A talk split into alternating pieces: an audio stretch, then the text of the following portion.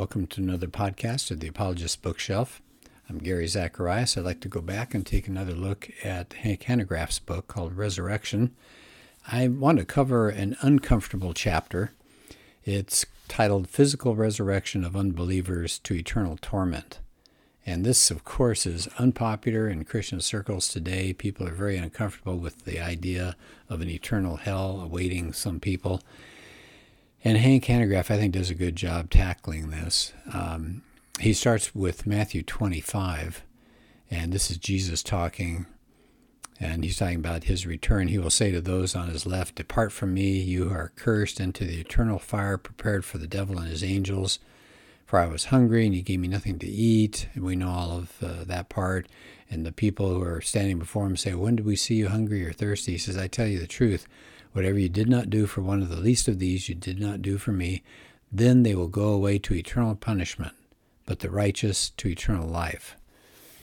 So that's that's hard. That's a very uncomfortable thing to read about. And Hank starts with a question about Do you believe in the resurrection of believers? Do, do you really believe that? And he said, uh, Well, then, he said, you can be just as certain that unbelievers are going to be resurrected as well for their eternal life, but it's going to be eternal torment in hell. He says hell is not a laughing matter. And he has an appendix here. In fact, I may turn to that just for a second here.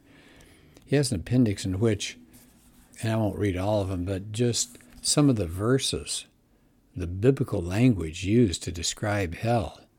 And uh, so, as exam- as an example, Matthew 3 he talks about unquenchable fire. In Matthew 5, if your right eye causes you to sin, etc., etc., it's better for you to lose one part of your body than for your, bo- your whole body to go into hell.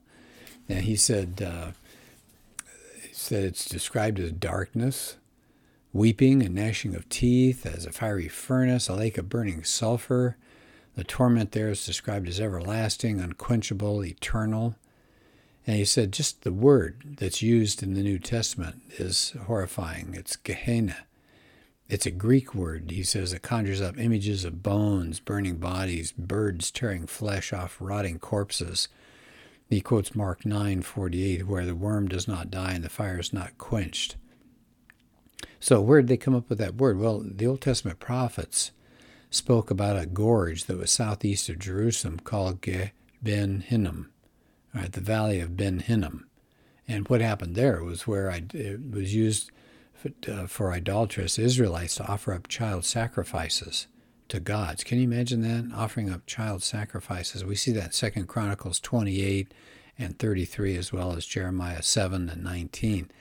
So, as a result of these horrifying things, this valley of Ben Hinnom became known as, uh, in a sense, kind of a dump heap place of destruction by fire in Jewish tradition. So that Greek word Gehenna is derived from that Hebrew word for the valley. He says, How awful is that? And he said, uh, It's just a symbol of actually a, a worse reality. And Hank comments, uh, takes something from Dr. Sproul. Says, A breath of relief is usually heard when someone declare, declares that hell is a symbol for separation and so I said for a person who's an unbeliever to be separated from God for eternity doesn't sound bad. In fact, the ungodly don't, uh, they want to be separated from God. He said, okay, but it's the problem in hell is not going to be the separation from God. It's going to be the presence of God that will torment them. In hell, this is Sproul talking again, God will be present in the fullness of his divine wrath. He will be there to exercise his just punishment of the damned. They will know him as an all consuming fire. Sproul also says that the most horrifying aspect of hell is it's eternal.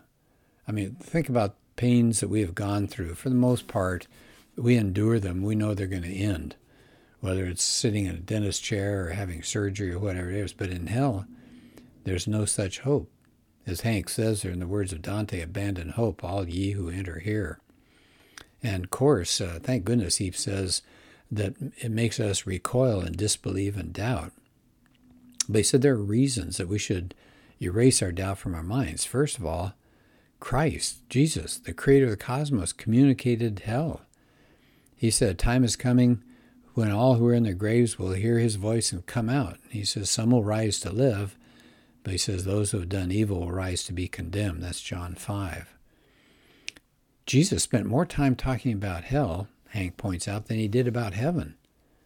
For example, in the Sermon on the Mount, he explicitly warned his followers about the dangers of hell a half a dozen times.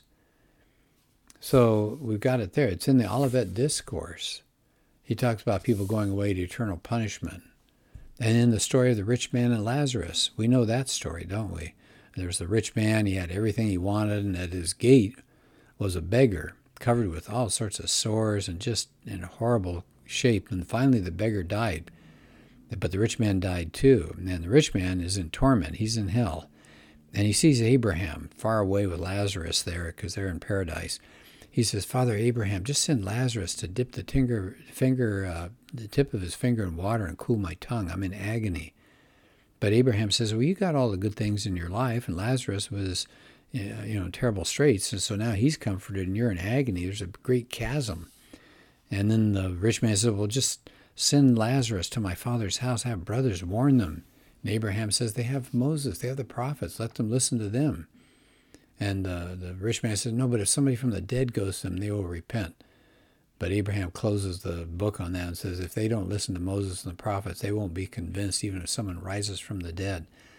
And I think this is uh, just me throwing my comments in, but I think that is so true because people who have rejected God, who shake their fist at God, they would come up with a reason why they wouldn't buy into somebody from the dead telling them. All right, so back to Hank here. He said, the concept of choice demands that we believe in hell. If, if there's no hell, there's no choice. Without choice, heaven would not be heaven, heaven would be hell. The righteous would inherit a counterfeit heaven. The righteous be incarcerated in heaven against their wills. They don't want to be near God. I think about Christopher Hitchens. He compared God to a North Korean dictator. Now, I'm not, if that was true, I don't want to go to heaven. I don't want to be next to a North Korean dictator and run by him. But, I mean, you see what's going on there? If you send the, uh, the unrighteous to heaven against their wills, that would be torture to them. Uh, Norm Geisler said this the alternative to hell is worse than hell itself. It would rob human beings of freedom and dignity by forcing them into heaven against their free choice. That would be hell. They wouldn't fit in a place where everybody else is loving and praising God. He, they would want to avoid that. He says, without choice, love would be meaningless. God isn't a cosmic rapist who forces his love on people. He's not a cosmic puppeteer jerking the strings, making us love him. God is the personification of love, and just like a parent, he will grant us the freedom of choice. Peter Kreeft explained, scratch freedom and you'll find hell. Everyone wants there to be free will, and nobody wants there to be a hell, but if there's one, there has to be the other. Life is a game, a drama, not a formula. And C.S. Lewis says this if, if a game is played, it must be possible to lose the game. And so um, he quotes from Geisler again. By the way, I like this. He uses a lot of other people than just simply Hank Hanegraaff's ideas. He gives a, Geisler talks about the possibility of losing in the game of life, uh, suggesting why the game, despite that, should still be played. He said, before the Super Bowl begins, both teams know that one of them is going to lose, but they both play. And yet, uh, you know, when we go drive, we, we know that people can be killed on the road, yet we go ahead and drive. So he says, the foreknowledge of evil doesn't negate our will to permit the possibility of good. We deem it better to have played with the opportunity to win than not to have played at all. So it's better to lose in the Super Bowl than not to be able to play in it. So, from God's perspective, this is Geisler still, it's better to love the whole world and lose some of its inhabitants than not to love them at all. Hanegraaff also says that we should note that without eternal separation, the very nature of heaven is polluted. Heaven, uh, heaven would be it'd be like a plague let loose there. So if God didn't separate the tares from the wheat, the tares would choke out the wheat. The only way that you can preserve an eternal place of good is to separate all evil from it. So how do you have an eternal heaven? You have to have an eternal hell.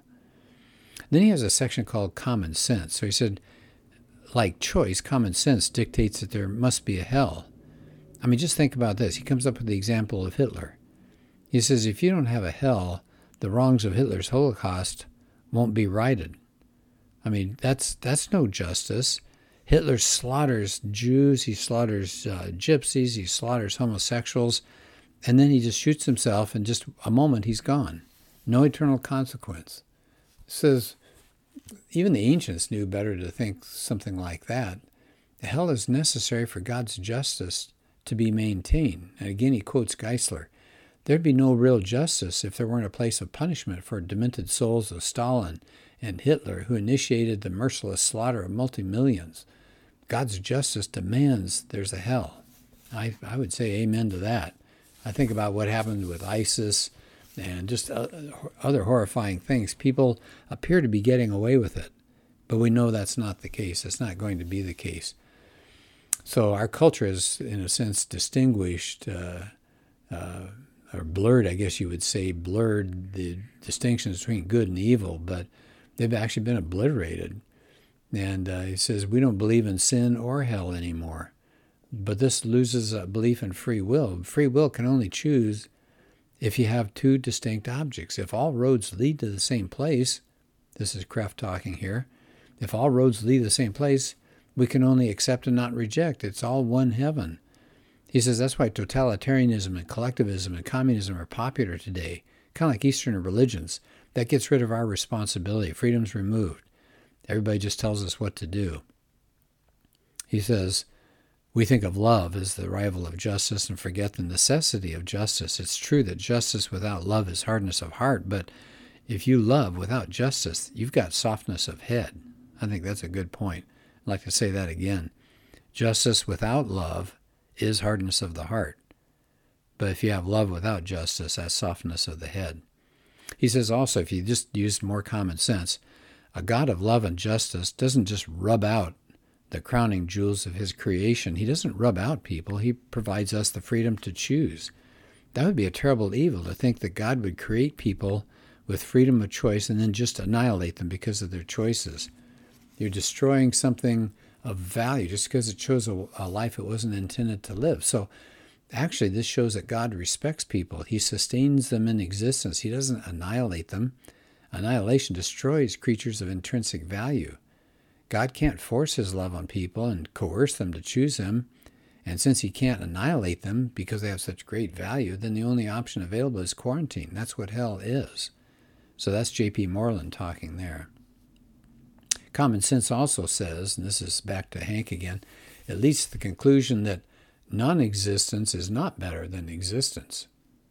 It's not, it's not better. To affirm that nothing can be better than something is a category mistake. So, not all existence in hell is equal. I think that's an important point here. He says, I think we're pretty sure that the torment that Hitler is going through is going to exceed a garden variety pagan. God is just. Each person will suffer exactly what he or she deserves. It may be torment, but it's not torture in hell. He said people in hell are not howling like dogs in mind numbing pain. There are degrees of anguish, but the endlessness of existence at least dignifies the people there. It respects their autonomy, it respects their intrinsic value as persons. And then he says toward the end of the chapter here, most importantly, when you're thinking common sense thoughts, if you don't have a hell, there's no need for a Savior. There's no need for salvation. There's no need for a sacrifice. There's no need for Jesus. And then he says at the end of the chapter, uh, he's talking again uh, from different perspectives. He's got a quote from C.S. Lewis There are only two kinds of people in the end those who say to God, Thy will be done, and those to whom God says, in the end, Thy will be done. All that are in hell choose it. Without that self choice, it couldn't be hell. No soul that seriously and constantly desires joy will ever miss it. Those who seek, find. To those who knock, it's opened.